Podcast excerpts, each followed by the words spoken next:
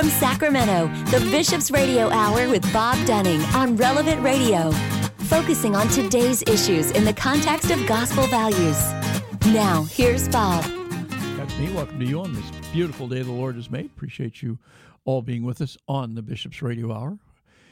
Uh, this is the day the Lord has made. Let us rejoice and be glad in it. And we're rejoicing here in the studio because Father Michael Kiernan is on the line, ready to talk to us. Always a joy to have you as a guest on the Bishop's Hour. Father, welcome.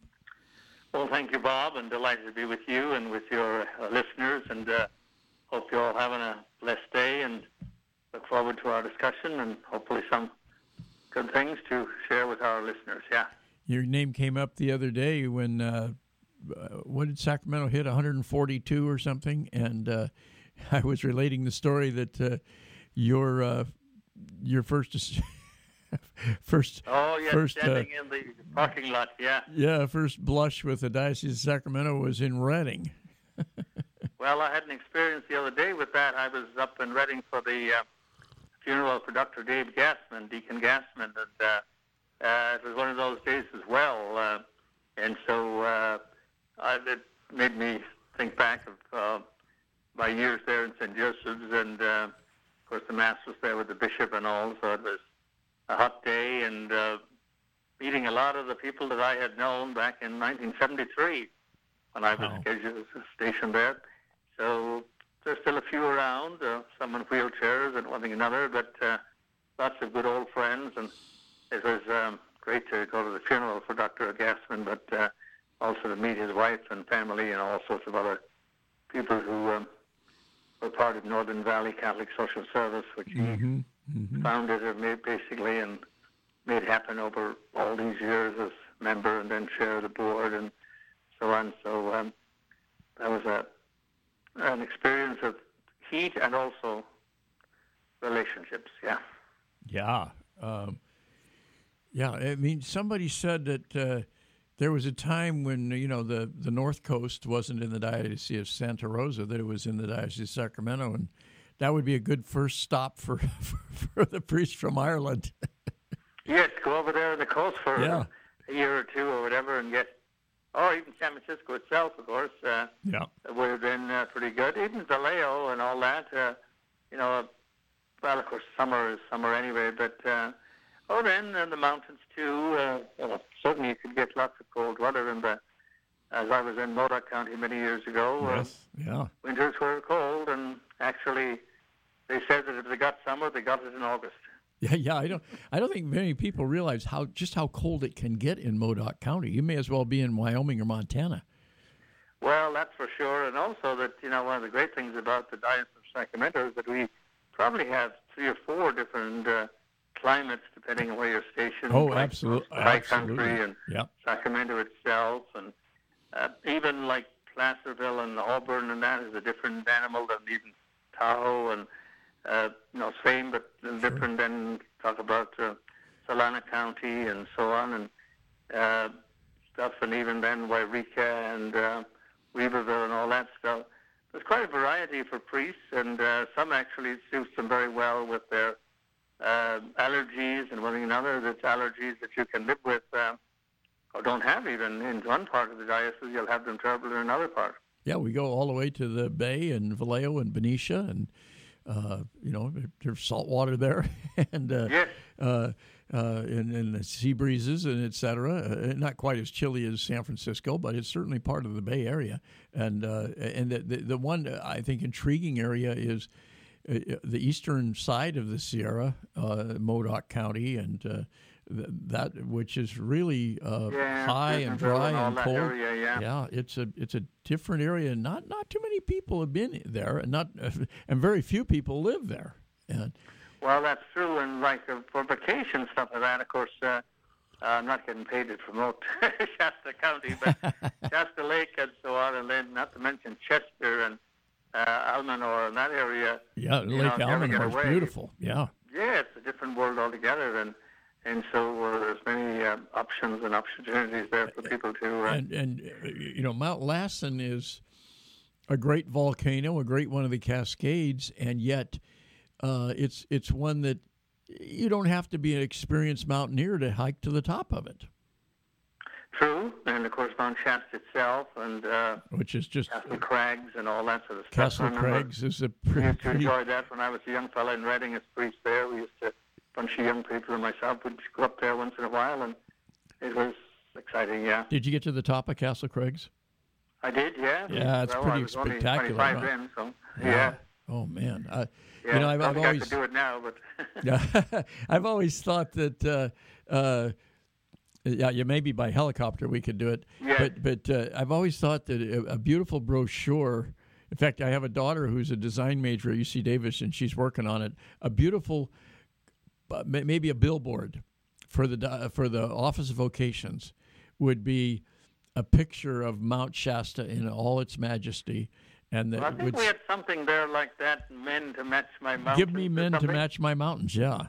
Yeah, so maybe that needs to be upgraded. It's a long time ago now since we had that, and different faces and different. Uh, yeah, that would be something to talk to Father Memo about. So uh, when neither of us talk to him again, I see him all the time here. At uh, he lives at the cathedral with me, so uh, I must uh, see if we can uh, hustle up a few men to match the mountain. That yeah, it's it's it's a, just a beautiful concept, and we have we have some pretty spectacular mountains. That Mount Shasta is one of the 14s, which there aren't too many of. Mm-hmm. Yeah. So, Father, a, a lot of events coming up, and a lot of events have already transpired, and I don't think I've ever been to an event where you are not present. Do you have a favorite event in the Diocese of Sacramento?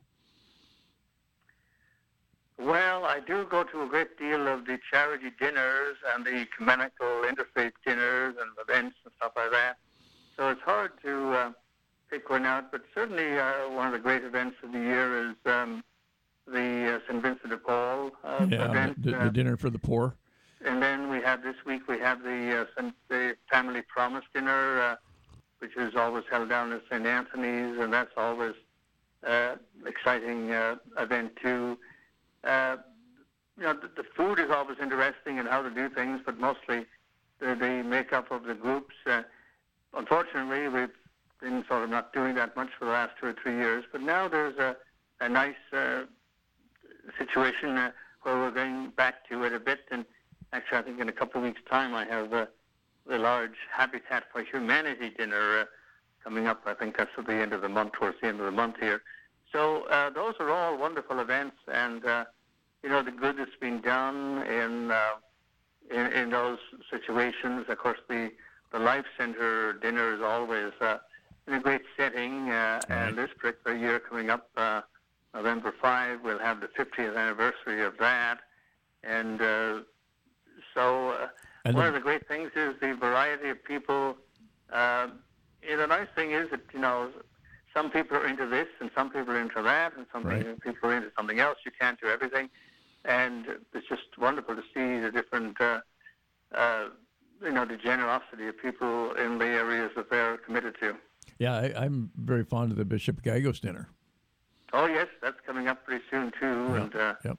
I know I'll get to that at the last minute because I know I have an evening mass. Uh, I have the Spanish mass of the cathedral that evening, and yeah, it's uh, always then on I'll a Sunday over- evening. So yeah, Yeah, I'll hustle over for that uh, just to uh, uh, probably just around the time that Dunning is getting up to tell all those jokes. that's right.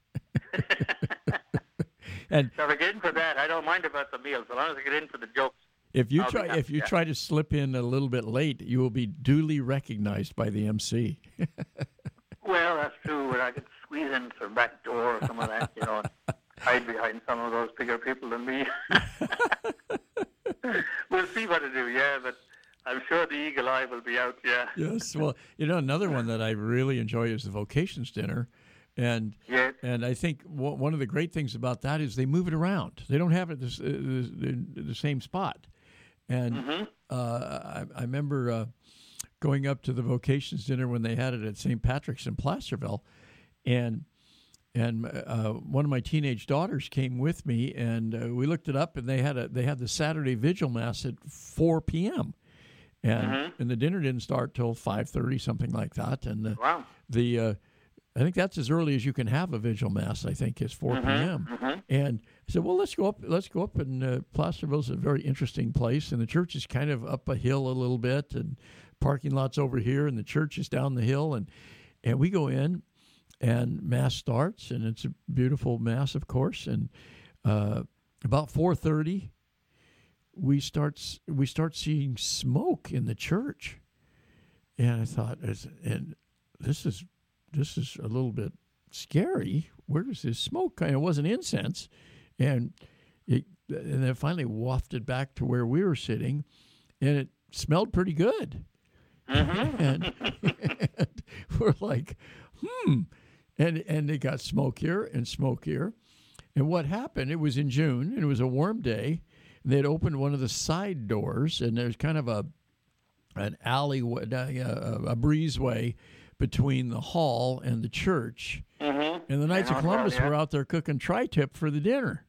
Mm-hmm. And the smoke was coming in the church. I thought it was you were going to say that they were trying to smoke you out of the church into the into the building. into the building, yeah.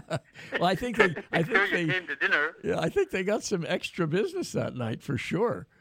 Yes. People yes. left good, and said, "Where, where were there. Uh, yeah. Oh my gosh, yeah, that's great. Well, so much happening. Uh, one, one thing I really wanted to ask you about is the, the Eucharistic revival.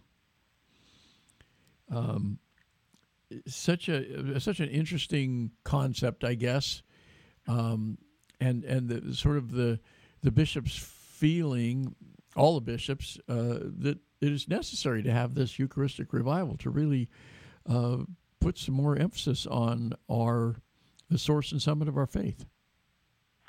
Indeed, and actually, Bishop is putting on a presentation for priests with, uh, pretty soon, with a um, Father Paul Turner, who is uh, an expert uh, on liturgy, a priest, and uh, uh, I think he's the pastor, rector at the cathedral, maybe, certainly one big, in a big parish in Kansas City, of, in the Diocese of Kansas, Mm-hmm. Archdiocese of Kansas, and then he's, uh, there's the study days, which you always have in uh, early October, uh, which is four days, full days really of study on some topic that the bishop chooses, and this particular one is going to be uh, precisely on uh, the Eucharistic revival. And uh, you know, there's been a good bit done already, and uh, bit by bit. Uh, so this is another step forward, and in a way, that's only uh, heating up the process. In that, uh, uh, I think it's in 24 uh, that uh, the uh, grand finale is uh, in Indianapolis uh, with uh, the gathering of uh,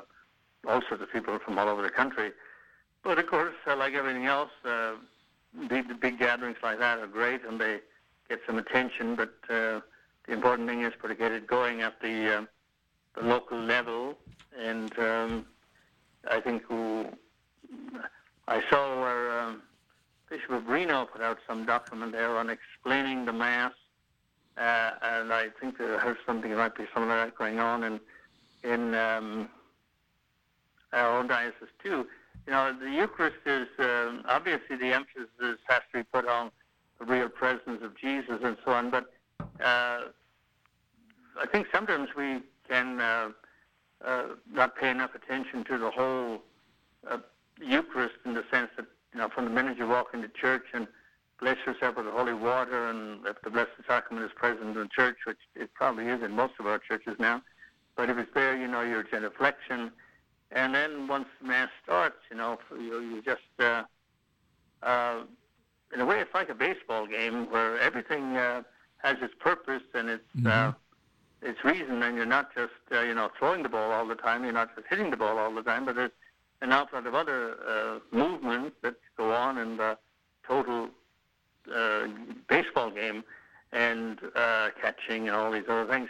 And so if you look at the uh, the mass as you know blessing yourself and then confessing sin and then sitting down to listen to God's word and and that I think is I don't know whether that's as well done as as maybe it should be uh, or could be uh, at two levels. One is the proclamation of the word, the reading of it. Uh, you know, if it's not well read, uh, then it's hard for the congregation. If the microphones are not good, that's a difficulty. And also the, uh, uh, you know, personally, I hope won't get in trouble for saying this, but you know, if people uh, people sometimes complain about the homilies that they're not that good or whatever it is, but uh, I, ideally one would hope they would be. But but I think if you went to church every Sunday and listened to the Word of God with your ear cocked, and preferably if you studied it nowadays, it's easy to do with online stuff and so on.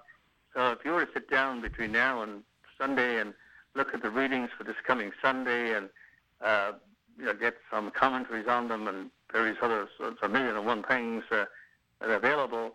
Um, and of course, everybody can listen now to uh, Bishop Barron's. Uh, right, he has right. a homily every Sunday. And so, whatever you're going to get at the local church, good or not so good, well, you certainly get a good one with Bishop uh, Barron. And then there must be a hundred other places that you can get wonderful Catholic uh, uh, homilies, really, uh, from other priests and bishops and so on.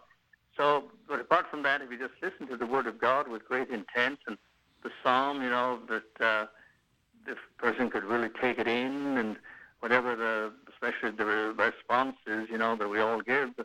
And then the Gospel and, and um, it's surprising still, I think, how many uh, people uh, often say to me that they don't know what they're doing at Mass. Mm-hmm. mm-hmm. Uh, you know, the, well, I know why I stand at a certain time or I sit at a certain time, but actually, it's like a baseball game. It's nothing is just done for the fun of it. Nothing is just done by accident. There's, there's a reason why, you know, uh, certain people have certain positions, for instance, in a baseball game, and certain others don't. You know, and so on, and and then uh, so the same with the re- with the readings there, and and um, the even the little thing that we do, you know, after the uh, uh, beginning of the gospel, you know, where the priest says, "The Lord be with you," and Mm-hmm. uh, and then we just do the sign of the cross on our forehead, Right. on our mouth, and over our heart. Exactly. But again, if, if people were doing that with real, you know, meaning, Yeah. I mean, that's a big deal that, that you're saying that, you know, you want this word that's going to be read now in a minute. I want this to go into my mind. Right. I want this to be on my lips uh, so I can hear it good so I can actually talk about it. And then I want it to be in my heart. So, so all that, I mean, that's part of the whole Mass. And then, of course, going on to the Eucharistic prayer and, and uh, receiving the um, Holy Eucharist. And um, as St. Uh, Augustine says, you know, that uh, become what you are, become what you, this renewal that takes place of Jesus, you know. Uh, sometimes we think of Jesus coming into our soul, which is true, of course, but also that he's taking possession of our lives uh, and that we become part of, of him uh, in that reception. But again, that's sort of something that maybe people, we don't do a good job in explaining. Uh, so it's, I mean, the Eucharist is obviously the complete fullness of, uh, of our whole faith. And uh, sometimes, uh, I know priests, uh, we don't do it maybe as often as we could, but if we don't, maybe people in the pew, if you, especially if you have Magnificat or any other booklet, and I would encourage listeners now to any of the booklets they have, to at home read uh, the preface and actually Eucharistic prayer number four. And if you read the number four with uh, the preface and the actual Eucharistic prayer itself, it's the longest of the four uh, that we have available, uh, but it is a, a total history of salvation from A to Z in three pages. Hmm. Uh, you know, if you and so when I know when people when priests read the Eucharistic prayer slowly and carefully, and people are again hanging on every word, which is sort of a little bit difficult to do because you're almost inclined to say, "Oh, I heard all that, been a mass thousand times," and but again, every action in the in the mass, you know, the priest putting out his hands over the bread and wine for the blessing, and then the elevation and all that. I think if people were all into it like they would be um, at a baseball game, uh, you know, uh, I know people, friends of mine, uh, I'm not very good at baseball myself. I don't know much about it too much, or uh, football for that matter, but I know uh, my good friend Deacon Mike Evans up north, when he's watching a football game, I mean, he's playing the game. Mm-hmm. And he imagines, you know, he's, oh no, we'll do this, we'll do that. Yeah. Oh my gosh. And Yeah. he knows, like, you know, what should be done, and then he knows what should not be done, and he knows what was done wrong and who who messed up, and so on. so I think if people were doing the same with the uh, with the Eucharist, uh, again, I might get maybe in trouble for this, but um, uh, there was an article in American magazine uh, recently. Uh, you might look it up sometime. Is uh, are lay people somewhat at fault for the poor homilies we give? Hmm. And the reasoning is that you know, uh, I'm sure you would be delighted if somebody called you in and talked to you about your show and told you that you're doing great. Mm, sure. You'd also be glad if they called in and said, you know, Bob, we can't hear you, right? Right. Or this is that, or Right. you know, you never deal with this subject. You're all the time talking about such and such, but you never talk about this, this, this, this, this. So the point they were making was that maybe people need to give feedback to their uh, priests and say, you know, well, sure, you talk about, you know, you're very good at this and very good, but you're uh, you don't ever talk about such and such and stuff like that. Or on the other hand, you know, they, maybe it wouldn't be all that easy for us priests to hear, but if they told us, you know, you really don't speak into the microphone very well, we can't hear you, or you have a tendency to be long, and then you rush the rest of the Mass, and the Eucharistic prayer goes zoop by in a second, and maybe, you know, so things like that, I think, again, like if anybody tells you, gives you feedback on something you're doing, they're your friend.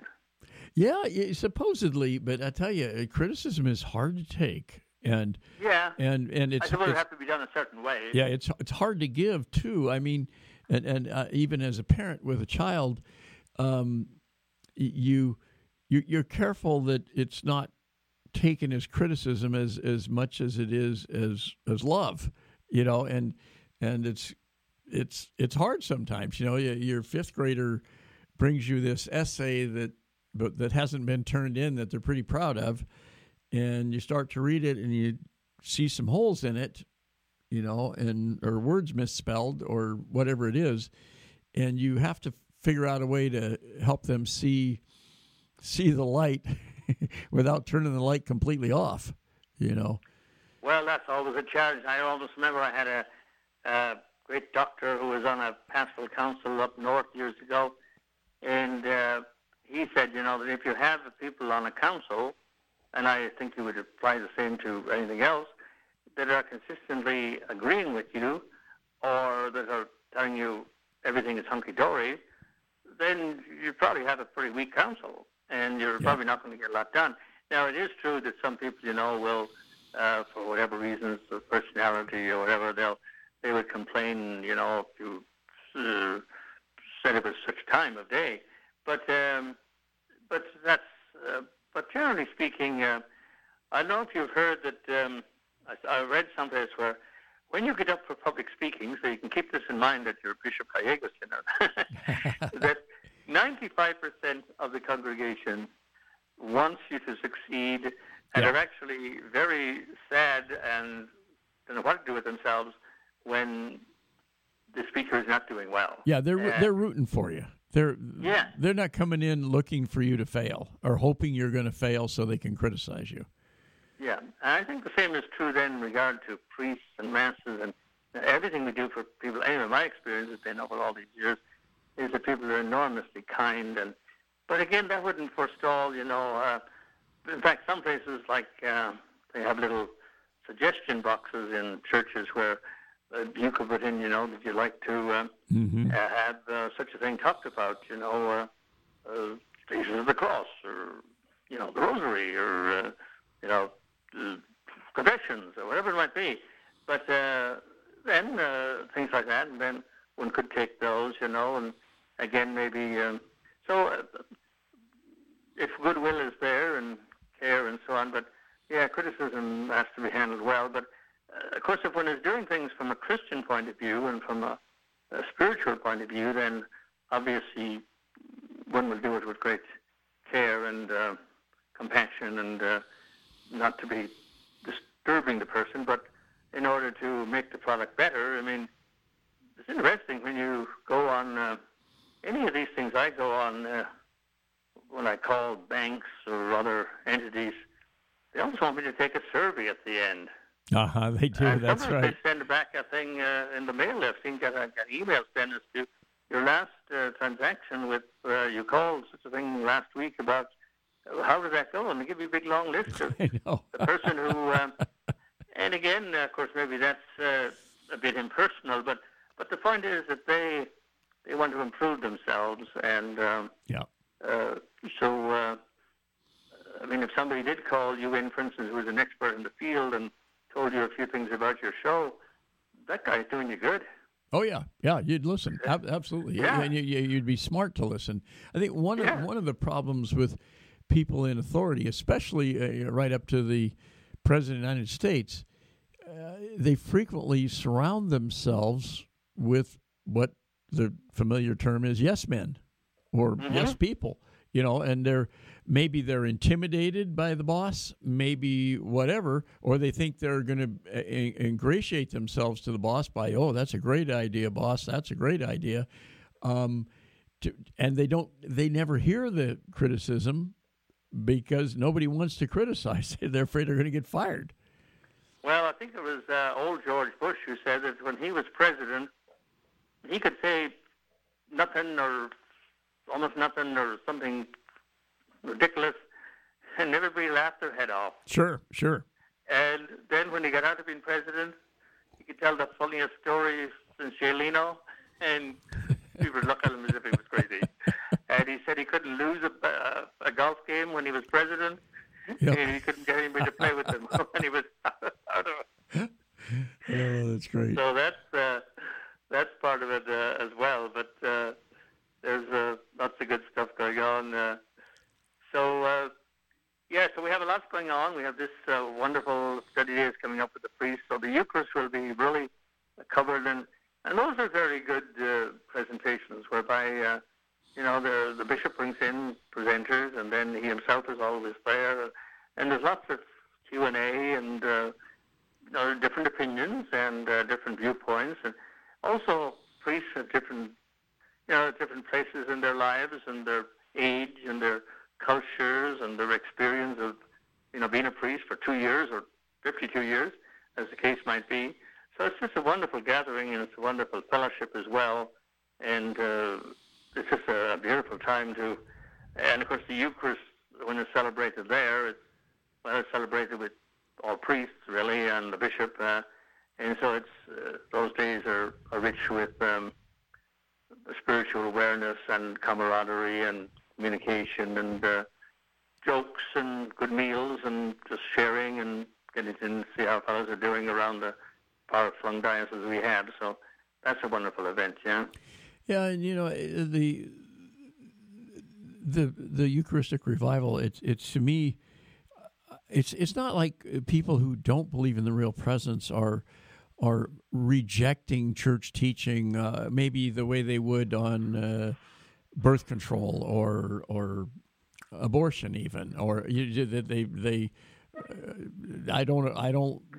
I don't agree with that. You know, kind of thing. It's it's it's just they. You can't you can't lie to yourself about what you believe.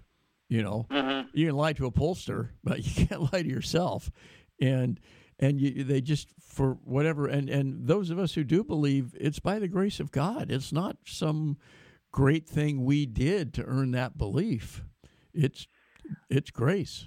Well, that's true, but I think one of the hopes for the um, uh, Eucharistic revival is that um, uh, it can help people to a deeper awareness and mm-hmm. to a mm-hmm. deeper knowledge. I mean, mm-hmm. it's like if you go to some workshop on, in your field, you know, of uh, the media, and you realize, my gosh, there's a lot of stuff going on out there that, right. you know, I haven't been at one of these for couple of years now. Right. And one can do this and this and this and uh, so on and so on. And you come back uh, full of ideas um, and uh, realizing even in a deeper way uh, you're, what you're doing. So I think that's one of the problems, maybe not to be critical, but certainly, you know, over the years, uh, a lot of our people either they weren't well trained or they didn't avail of it or whatever it might be. But regardless uh, what the situation is, uh, you know, maybe uh, one didn't really understand uh, what was being taught in catechism or even when you went here through RCIA or whatever it might be, a person might have got some of it. But so hopefully this will be an opportunity to uh, to know. I mean, uh, again, it's like taking the example of um, baseball. Uh, if you or I don't know much about it, if we want to play it, you'll have to take some lessons with it, and they'll Yeah. be telling you, you know, this is what you do, and that's what you do, and you can't do this, and this rule says this, and this rule says that. And if you don't listen to those rules, then you're, going to not play the game well. So I think it's important for our people to use this time and the bishops, uh, priests, for to uh, provide uh, things. Uh, and I pray also for our people that you know we would be. Uh, I mean, sometimes I think we we don't want to think that the religion is this hard, big, difficult thing that only a few people can get. But on the other hand, it, it's you know it's it's not that simple either. And so it's like again going back to your the media example.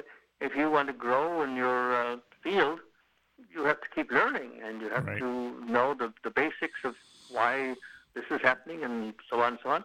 And I think our people need to, um, uh, you know, put in a bit of work into it. And if there's workshops put on or talks given or whatever, then uh, maybe come out to the presentations. And when you go, like be all ears and uh, really taking it in. And of course, also there's all sorts of wonderful aids that people could get uh, now in online, you know, and uh, Father Barron from Bishop Barron is one, but he's only uh, what's that? Father Mike now has uh, stuff on, and I mean you could go on all day about uh, the different websites that have uh, tremendous uh, opportunities for education. So you could educate yourself on every aspect of the Eucharist, from transubstantiation to, you know, why do we kneel? Why do we, you know, this? Why does the priest uh, break the, the the bread? You know, break the, the body of Christ? Uh, you know, the fraction rite, as we call it. Uh, and again, that uh, the, the Mass, and I, I don't know if our people have really been helped to understand it, it's like an opera. It, it has a beginning and a whole purpose through it and an end. And of course, it's the end is to send you out as a missionary. Uh, you know, the old Latin, ite missa est, go, the Mass is. The mission is. So, uh, but again, if, if, you, if you could see that flowing from the very beginning, you come in and bless yourself until the time you walk out, and that every piece of it, you know, has a meaning and a beautiful meaning of that, uh, then uh, you wouldn't get bored. And of course, if also people listen carefully to the readings, they will find that it would take you three years to have the reading repeated. Right, and yeah, I think I think you you you hit it exactly on the head that every every part of that mass is intentional. It, it is nobody's just kind of making oh well this parish they do this and that parish they do that. Uh, no, it's it's very intentional, um, and and as a result meaningful. Uh, you know, I mean, it's the, the the intention is that this is meaningful, and and important. And I think I think maybe I look I look back at my own. I was a cradle Catholic and went to catechism class on Saturday mornings and sometimes took my transistor radio and listened to Notre Dame football game. But um, you know, but but I think part of it as a child, the Eucharist was so common hmm that e- even though we believed it was the body and blood of Christ, it was it wasn't like a once a year we celebrate a birthday or a once a year we have Christmas or once a year we have Easter. We we could have the Eucharist every day. hmm And that makes it in our experience very special, but to some people it makes it ordinary. You know, and and I well, think I think and then yeah, and then to really take in the meaning of it. I mean, you know, it's uh, uh, you say it could be taken as ordinary, or just. But if that was the case, then we're missing a a huge uh, exactly. chunk of, of uh, what it's all about. Of what it's all Not about, exactly. It's just it's not just in it, another. yeah, it's not Yeah. just another act. Yeah, what, what is it? And actually, then, what is it doing for you? And the fact that you know you're a different person today than you were yesterday, Right. and you'll be a different person tomorrow, and then you come to mass and receiving the Eucharist with uh, who you are today. Let's maybe uh, you know yesterday, last Saturday you were at a wedding for your daughter. Well, Sunday mass was a whole different thing, but yesterday uh, your mother died, and now you're at mass today. It's a whole different thing than it was three days ago because Right. you were celebrating up on top of the world then, and now you're on the bottom of the world. Uh, and of what is Jesus doing with you, and how can your receiving in the Lord uh, affect you? And and it's meant to be actually an interaction. It's not just that Jesus comes uh, and just comes to us and then, well, bye, that's good now. Right, right, But we, exactly. But what is it meant to do to transform you into Jesus Himself? Right. Yeah. Yeah. It's not. It's not a uh, isolated act that just ends. Yeah, uh, to do, and then for us ourselves to be, you know, the, the goal is to become Christ, to be, as the, the word says, divinized, you know, to Mhm. To put on Christ, as St. Paul says, so that I live not now I, but Christ lives in me, and uh, I live in Him. And I think that's something that, uh, you know, again, uh, sometimes we haven't explained very well to our, that that's the center of our faith, that it's the, the rules and regulations of being a good person and all that, and not saying cuss words and doing bad things. Those are all important. But the important thing is that you know it's uh, you're transformed. It's it's like um, I mean I, I think marriage is a good example for many things. But when uh, you got married, uh, you know you you're, you were yourself, and then your wife was herself. But now you have this new creation in the sense of who you are as in the sacrament of marriage and the unity that you have. And so you're, you're a different person. You're a married guy. You're, a, you're in this relationship. You know, loves you love somebody. They love you, and so on.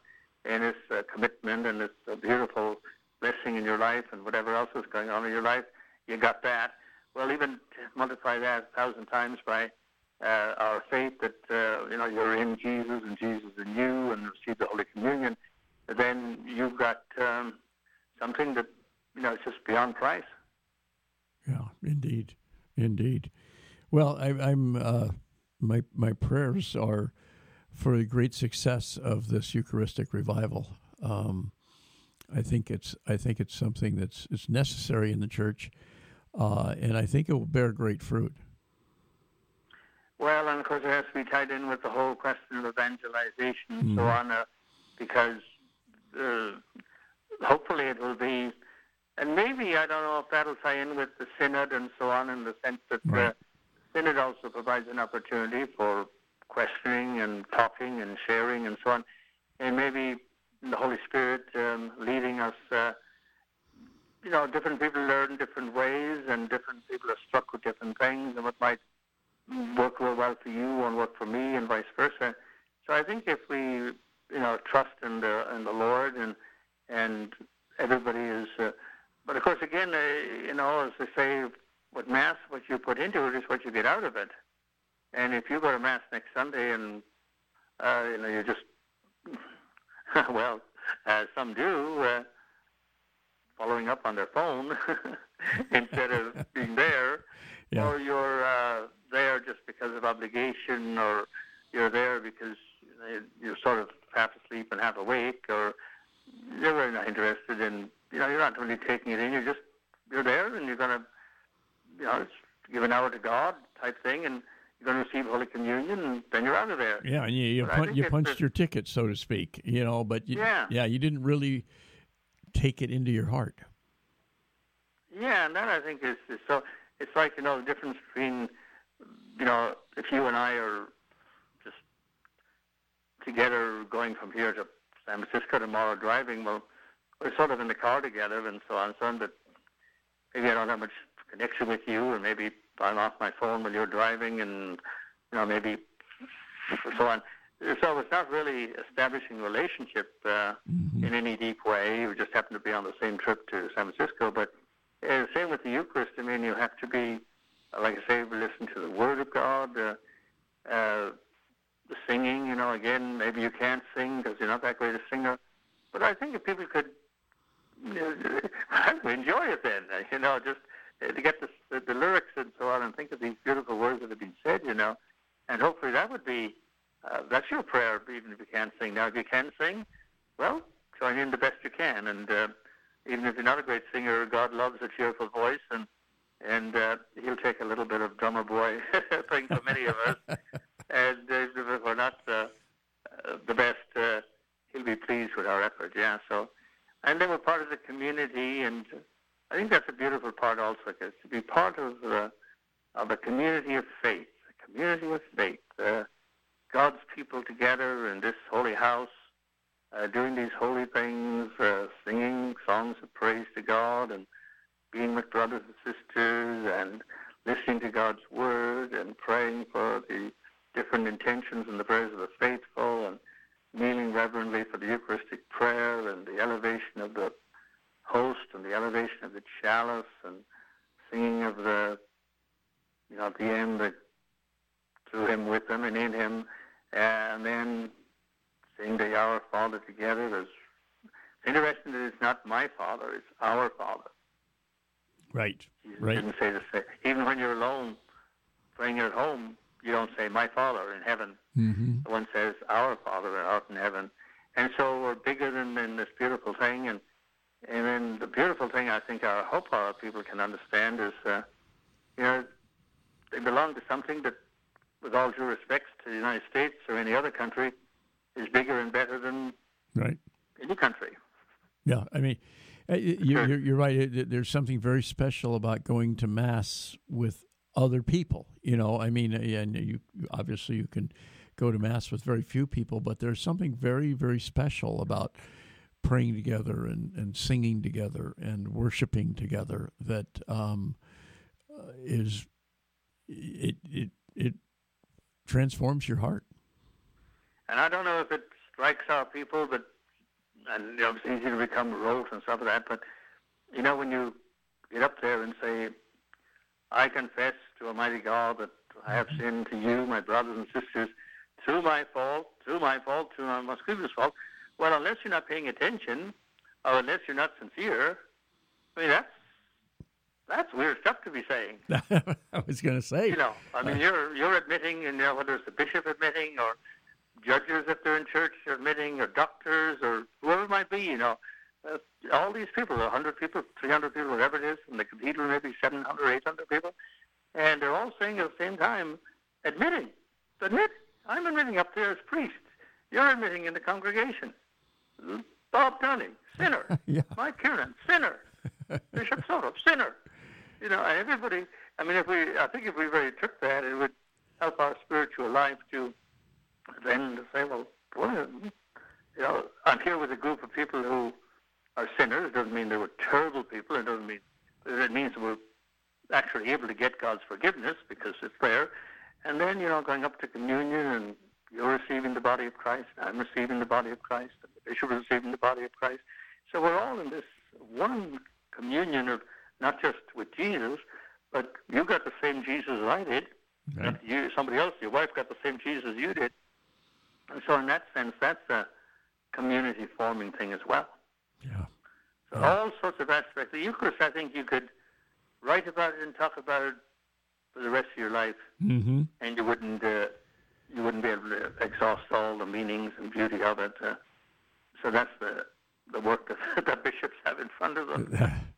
Yeah, and you know the the and it will remain for many of us a mystery. Um, like why why did Jesus pick this? Why why you know take this? This is my body. Take this. This is my blood. Why why that? Why why was that his his message? Why was that his method? Um, t- to me, that will probably always remain a mystery, but it doesn't keep me from believing it. Well, it's true, and but also one of the things is that you know our faith. Sometimes I think in our Catholic faith we make it too complicated, and maybe the reason he took the bread and the wine was that bread and wine were just ordinary staples of mm-hmm. people's, just like we have bread and coffee today. Right. You know, people had bread, and, and so when you think of it like that, it's around a meal, which you do all the time. And I mean, if you want to have something special for Thanksgiving, you invite your friends for a meal, and you Right. sit around the meal, and that sort of becomes the focal point. So Jesus says, "I'm going to be the meal myself. I'm going to come, and uh, all of you will be with me, and we'll be you'll be fed with my body and blood, and you'll be in fellowship and communion, and so on, and so on." And uh, I mean, again, actually, if people just um, thought it through a little bit, the mass is more difficult. Is no more difficult than well, learning the rules of baseball. I mean, everything in it is fairly simple. You know, as I said, the confession. Any of us can do that. The readings, well, they're a bit difficult, but on the other end, you get something out of them. And then the homily and so on, and all the different things, the gestures of kneeling, handshakes, or whatever it is, and then receiving uh, the the you know. And as regards the miracle side of it, well, the Eucharist is no big miracle if you figure that God is doing it, because God can do anything, and Yeah, He made the yeah, world, and yeah. you know He can make the sun turn upside down if He wants to tomorrow. And uh, when you're God, you can do what you like. so, uh, in a sense, then it's it's a miracle because we couldn't do it, but God Himself has, has chosen that. Uh, you know, as we see in the scriptures, that He took bread and blessed it and broke and gave it to His disciples and so on, and then uh, uh, so. But I think we have to just avert to it and think it through, and uh, also be. I think Pope John Paul used to say towards the end of his life that he was being converted. Hmm. And I think that's an important thing that you know popes and bishops and others have said that you're always being converted, and Sure. it doesn't matter whether you're uh, 20 years old or 70 years old. Uh, you know, hopefully, I'm sure you're learning some things in your marriage now with your wife and vice Sure. versa, and your relationship and your children and so on. So you're you're different now, and you've learned a lot that you didn't know maybe six months ago, or three years ago, or five years ago, and you'll learn a lot more in the next two or three years, or ten years, or whatever it is. And so I think if we do that with uh, the faith and to see it as this growing time, conversion time, just like in other relationships, and if you're great friends with somebody, you now have a much different relationship with them than you did 20 years ago. Because this thing and that thing and the other thing has led you, and you've matured in that relationship. Uh, and so I think if we do the same with the faith, that, uh, and then you're older or you're young, you have health issues, you have different things coming up. So we're different people all the time. And I think we just have to be working with Jesus in the uh, circumstance of our lives uh, when we're young or middle-aged or old or sickly or blind or whatever else people might be, that God is then working in that form of life with you or me. I think that's important, yeah. Yeah, amen. You're, you're so right that uh, God can do anything. So, in, you know, we, we view these things as miraculous, and uh, uh, in, but in God's plan, He can He can He can do whatever whatever He wishes. It it is, um, you know, when when I have talked to people about their conversion stories, the one thing that really comes up more frequently than anything else is the Eucharist, hmm Uh, and I'm sure you hear that a lot. Oh, I remember years ago I had a fellow in uh, some discussion in RCIA class, and uh, again, this is important because, like we're talking at the beginning of our discussion here, some people were presenting it as, well, you know, it's a presence of Jesus, but it's um, uh, sort of, I don't know, I, don't know, it's sort of real. Uh, well, it's sort of symbol. Uh, well, this guy who was, uh, he was actually an old retired. Uh, uh, principal from this, from one of the southern states. He was in the class, and he just got irritated, and he said, "Well, that's not what I thought it was." He said, "That's not why I'm here." He said, "I thought that it was supposed to be that the bread and wine was changed into the body and blood of Christ. Now, am I wrong or am I right? What's going on?" I like that. so anyway, that took care of that. but uh, I think so. It was a great uh, uh, lesson for the class, and of course, there's a sort of uh, Flannery O'Connor, you know, so a little bit colorful sometimes in the way she put things. But she was in some discussion with, as it happened, a Catholic person, and uh, on a show or something, and it came up about the Eucharist, and the other person said, uh, you know, that it was Eucharist was this great symbol, and and Johnny O'Connor said, well, what do you mean symbol? I mean, is it?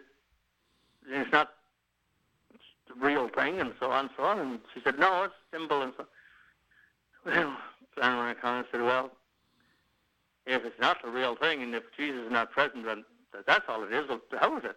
Yeah. so not a very good way to put it in some ways, but that was her style. But she was making the point, you know, that she wanted uh, uh, the real uh, presence. I do think we need to do a little bit of explaining also is that sometimes, you know, the word symbol can mean a lot of different things to different people, and sometimes in an interview and stuff like that, people can get it mixed up. Yeah. And, uh, you know, so we just uh, have to assume the good and keep educating people, and if that's what they say, don't automatically uh, rule them as just being an ignoramus or an unbeliever, like you say. That we help to educate and so on. And if that is your understanding of it, well, you've come so far. Right. But maybe you need to, we need to be brought another distance and say, okay, well, that's the way you understand it. Uh, can I help you maybe to a little deeper understanding of it? And then you say, okay, well, tell me more, because uh, I have a hard time with it. I, I thought I had it right here with this simple idea. But you're telling me that it's more than that? Yeah, I'm telling you most more than that. Well, good. Keep telling me because I need to know. Now, if the person is in that frame of mind and open, then they can move from mm-hmm. skepticism or being off a little bit to the real thing. Yeah, I mean, if if I can believe that Jesus is the Son of God, that Jesus was conceived uh, as he was, uh, it's not a much of a stretch of the imagination to think that the Eucharist could be the body and blood of Christ. Well, indeed, and you know, as we see in these great deeds of summer, you know, it's easy to see how the ancient peoples worshipped the sun. Because mm-hmm. when you think of the sun, it's an amazing thing. I mean, it's it's uh, just constantly exploding and becoming and becoming and becoming and firing off all this that keeps everything going. So if somebody was able to make that, God obviously, then that was a pretty big day's work. Not to mention the stars and the galaxies and all these other things. So you would figure that if God can do all that, then this transformation, transubstantiation, changing bread and wine into the body and blood of Christ, uh, that's one of an easy day.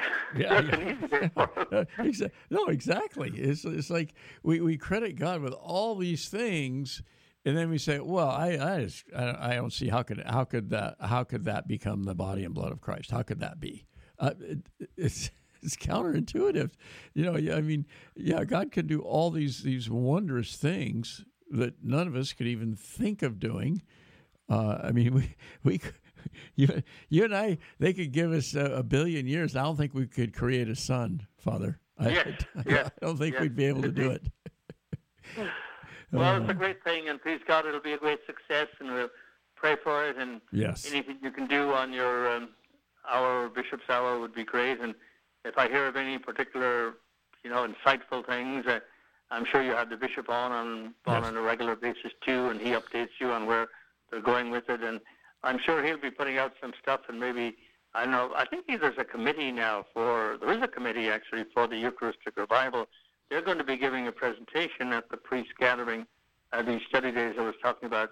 And so maybe you can find out from Uli or someone uh, who's the chair of that or whatever it is. Oh, very good. And then maybe after that study days in early October, maybe they'll have a better picture after talking to all the because I think they have to explain what the game plan is, and so by doing that, one also learns, and so they may be in a position then to say, and maybe at that particular time, maybe that's when the bishop is going to outline his grand plan for the next year or two or whatever it is, but we'll know more. But you can talk to somebody over there about um, that committee that he has set up, uh, which I think is several people, maybe eight or ten people or more.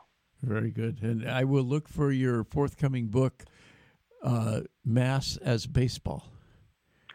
yes. yes. You never know. Father Michael Kiernan, is always a joy to talk with you. Thanks so much for, for spending uh, the hour with us, and we'll look forward to our paths crossing again really soon. Well, thank you, Bob, for having me, and always a pleasure to talk to you, and hopefully do a little bit of help to your listeners. And listeners, God bless you, and wherever you are, and whatever you're doing and draw all of us closer to Jesus and Mary. Thanks so much, Father. God bless. That's uh, Father Michael Kiernan, um, and uh, one of those people, just uh, just a stalwart for the faith. He's also the chaplain for Beale Air Force Base. So, uh, a busy, busy man. Uh, that's going to do it for us for today. Thanks for listening, everyone. God bless. This portion of the Bishop's Hour is brought to you by a grant from the St. Vincent de Paul Society. Drop by and shop at their thrift store, a beautiful, beautiful thrift store at 2275 Watt Avenue. Open Mondays through Saturdays from 10 to 8 and Sundays from 11 to 6. They also accept donations at the store, donations of furniture, appliances, clothing, books, everyday household items. Your donations help to fund the many projects of the St. Vincent de Paul Society throughout the Diocese of Sacramento. Do such wonderful, wonderful work, and the thrift store is uh, one of the the ways they uh, raise the funds to help people throughout the diocese, and also uh, many of their clients are able to access the uh, thrift store for uh, items that they need. You can uh, give them a call; they will come pick it up as well. But you can give them a call. They're at 916 972 1212. And remember, again, the thrift store is open. Uh, seven days a week at 2275 Watt Avenue, right here in Sacramento. Well, Bishop Soto refers to Christ the King Retreat Center as the jewel of the diocese, and indeed it is. What a beautiful oasis it is. It's located in Citrus Heights, uh, right in the hustle and bustle of the city, and you feel like you're getting away from it all when you. Uh, turn off the main road and just uh, uh, come into Christ the King Passionist Retreat Center.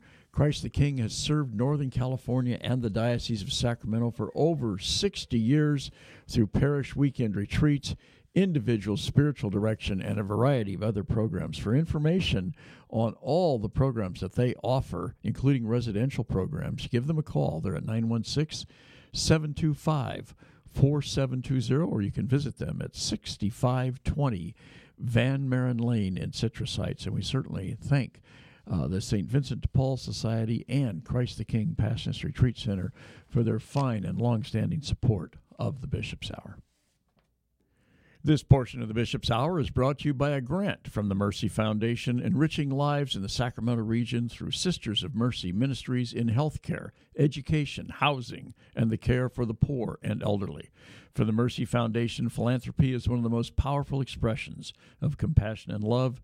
Just as many people in our community need a hand, countless others are reaching out to them with comfort and hope. You can express your care and concern for the less fortunate with a gift to the Mercy Foundation. Uh, you can give them a call, 916 851 2700. That's 916 851 2700. And you can be confident that fully 100% of your contribution will support the Sisters of Ministry of Mercy Ministry or ministries that you choose. And what a wonderful treasure Easter's Catholic Books and Gifts has been for all of us here in the diocese as they uh, uh, transition uh, into uh, uh, new ownership and management. Uh, they continue to offer wonderful workshops, wonderful resources for the Catholic community throughout the Diocese of Sacramento. Not only does Easter's provide a wide array of Catholic books, both current releases and longtime classics, but they also sponsor a number of valuable workshops and lectures throughout the year. They're, they're located at 6916 Sunrise Boulevard in Citrus Heights. Give them a call, 916 338 7272. We also receive a generous underwriting support by Crumley and Associates, a private wealth advisory practice of America Ameriprise Financial Services. If you have questions about retirement, Crumley and Associates can help you with their confident retirement approach that can help define a clear roadmap to get you where you want to go. You can uh, contact them, get all the details at Crumley and Associates, 7956 California Avenue in Fair Oaks. They're at 916 638 4600. That's 916 638 4600. And we uh, are, are, certainly uh, appreciative of the uh, fine and uh, long-standing support of the Mercy Foundation, of Easter's Catholic Books and Gifts, and of Crumley and Associates.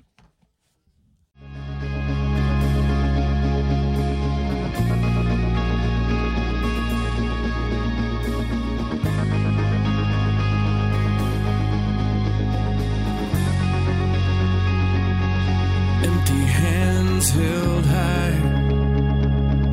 Such small sacrifice.